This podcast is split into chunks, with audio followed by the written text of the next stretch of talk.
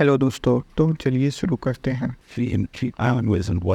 कुछ बेहतर करने की ओर आगे बढ़ते हैं जब आप इस बात को लेकर निश्चिंत हो जाते हैं कि अब आपका अगला दिन शुरू होने से पहले काम करने की ज़रूरत नहीं तब मतलब सिर्फ़ तभी आप अपने दिमाग को उस गहन स्थिति पर आराम के लिए जा राज़ी कर सकते हैं। जब वह अगले दिन के लिए खुद को रिचार्ज करता है, खुद दूसरे शब्दों में कहें तो शाम को आराम करने के बजाय थोड़ा थोड़ा बहुत काम निपटाने की कोशिश करने से अगले दिन की प्रभावशालीता का हद कम हो सकता है। मतलब यहाँ लेखक बताते हैं कि हम लोग सोचते हैं थोड़ा और थोड़ा और, ऐसा नहीं करना चाहिए। जैसे अगर अब चार घंटे आपने गहनता से काम किया और आपको लगता है कि मतलब थकाई लग रही है और लगता है सोना चाहिए। तो वहाँ पे ये नहीं सोचना चाहिए कि रच का और काम बचा है, थोड़ा सा कर ले तो जाए। ऐसा करने से हमारे इन लोगों की गहनता के साथ काम करने की जो ऊर्जा है वो प्रभावित वो घटती हुई है। थोड़ी बहुत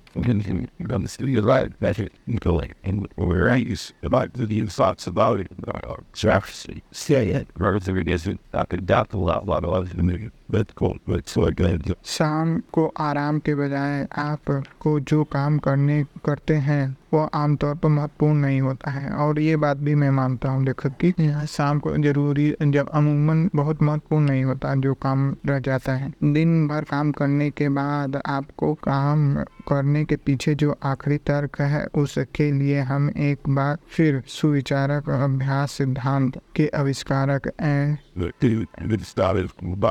एंडर्स एरिक्सन की ओर लौटाना होगा शायद आपको याद होगा कि ये किताब खंड में इस विषय पर चर्चा की थी.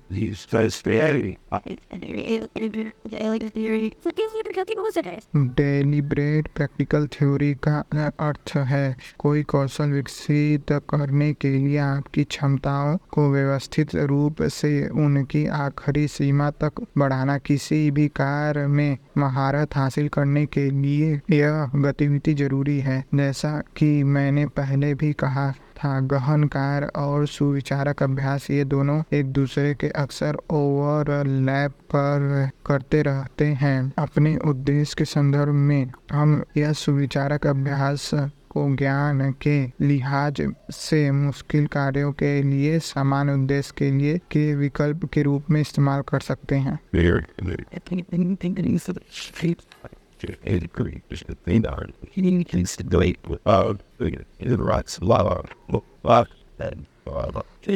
Uh, uh, try to understand again. और सौभाग्य से हम लोगों का यह सौभाग्य ही है कि किसी कार्य से अपना ध्यान हटाने के लिए उसे पूरा किया जाए यह ज़रूरी नहीं है कि मतलब वह कार्य पूरा हो तभी ध्यान हटेगा अगर मैं हम लोग अपने दिमाग को ये साफ़ साफ़ तौर पे कह दे कि आज का कार्य पूरा हो गया है भले ही वो कार्य अभी अधूरा हो लेकिन फिर भी वो दिमाग तैयार हो जाता है Oh,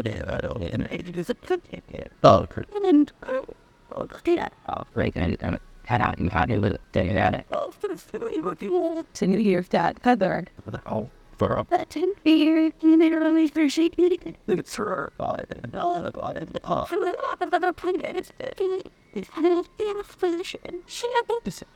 इस मामले में हमारा बचाव करने की क्षमता सिर्फ़ एक व्यक्ति में है। मनोवैज्ञानिक रॉय बेमिस्टर जिन्हों का उल्लेख पहले किया जा चुका है। दरअसल, रॉय बेमिस्टर और आईजे में जेमी कैंपो के साथ मिलकर एक शोध पत्र लिखा था, जिसे उन्होंने एक मज़ेदार शीर्षक, कंडीशन इन इट दिया था। दोनों शोध पत्रों ने अपने इस अध्ययन की शुरुआत इस में हिस्सा लेने वालों पर दीर्घानी प्रभाव डालने की दरअसल दोनों शोधकर्ताओं ने अपने एक कार्य सौंप और फिर उसे फिर उसे बड़ी ही कठोरता से उस कार्य में बाधा डाल रहे थे। फिर उन्होंने पाया कि वे शोध में हिस्सा लेने वालों से किसी बाधा का सामना करने के तुरंत बाद यह कहा कि एक ऐसा योजना बनाएँ जिससे स्पष्ट हो कि अधूरा कार्य को बाद में कैसे पूरा करें। तो इस तरह दीर्घायु दीर्घानी प्रभाव का असर काफ़ी हद तक कम किया जा चुका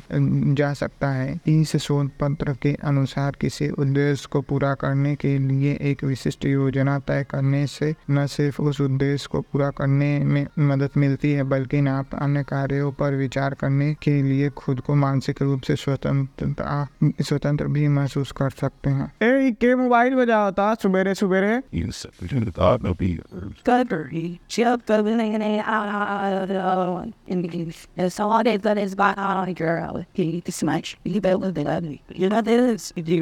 इस शोध पत्र के अनुसार किसी उद्देश्य को पूरा करने के लिए विशिष्ट योजना तय करने से न सिर्फ़ यह स्पष्ट उद्देश्य पूरा करने में मदद मिलती है, बल्कि आप अन्य कार्यों पर विचार करने के लिए खुद को मानसिक रूप से स्वतंत्र महसूस कर सकते हैं। दिन के अंत में हाँ देखो मुझे भी ये इम्पोर्टेंट लगता है। हम लोग पता नहीं क्यों अपना काम को घर पे ले जाते हैं। जैसे अगर कोई ऑफ़िस का काम है, उसको घर पे ले जाते हैं। ऐसा नहीं करना चाहिए, आप एक दो घंटा ऑफ़िस में रुको और एकदम जब घर पे जाओ, एकदम शांत और वो कर जाओ, टेंशन फ्री मतलब मानसिक रूप से खुद को स्वतंत्र कर दो, जिससे कि घर पे जाओ तो वो भी जीवन का आनंद ले सके आप पता लगा आप घर पे जा रहे हो, चिड़चिड़े हुए हो, बॉस ने आपको काफ़ी काम दिया हुआ है।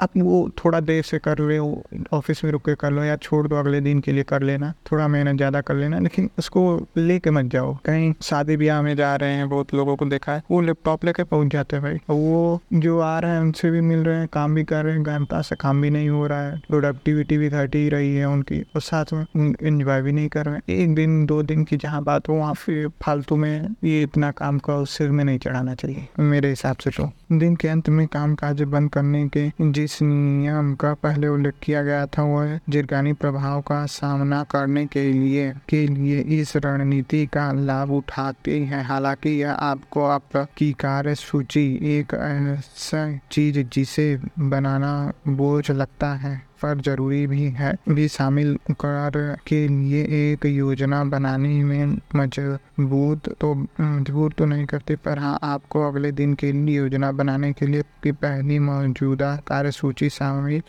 हर कार्य पर गौर करने और फिर उन्हें सभी की समीक्षा करने की के लिए मज़बूत ज़रूर करती है। यह नियम इस बात को सुनिश्चित करता है कि आप गलती से किसी कार्य को भूल न जाएँ। हर कार्य की प्रतिदिन समीक्षा हो, होगी और जब सही समय आएगा तो उसे पूरा भी किया जाएगा।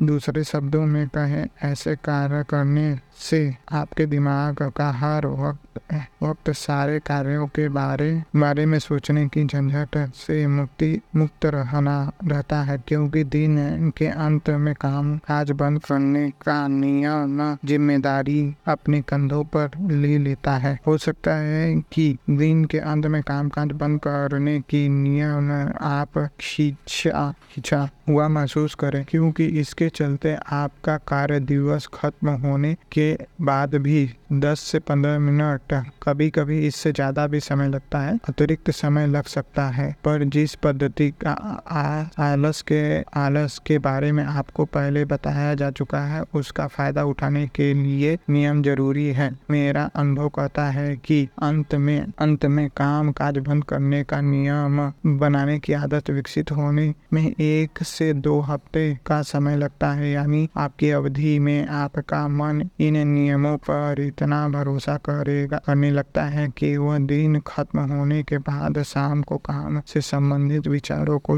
भुलाकर शुरू कर देता है। एक पर एक बार जब यह आदत विकसित हो जाती है तो फिर आपके जीवन का एक स्थायी हिस्सा बन जाता है। और वह भी इस हद तक कि अगर आप किसी दिन इस नियम का पालन ना करें तो बेचैनी की भावना से भर जाएँगे। मनोविज्ञान के विभिन्न पत्र क्षेत्रों के दशकों तक हुए शोधों और अध्ययन की इस निष्कर्ष की ओर इशारा करते हैं कि दिमाग के नियमित रूप से आराम देने से आपके गहन कार्य की गुणवत्ता बढ़ जाती है। जो तो तो जब भी काम करें, पूरी मेहनत और लगन से करें और जब काम खत्म करें तो पूरी तरह खत्म करें, यानी उससे जुड़े सारे विचारों को भुला दें। हो सकता है कि अब आपके जवाबी ईमेल भेजने से पहले पहले के मुकाबले औसत से अधिक समय लगे, पर जब जब आप अपने थके हुए सहकर्मियों की तुलना में अधिक गहनता में जाने की अपनी तरोताजा क्षमता की मदद से ज़्यादा से ज़्यादा महत्वपूर्ण कार्य को पूरा कर लेते हैं, लेंगे तो इसका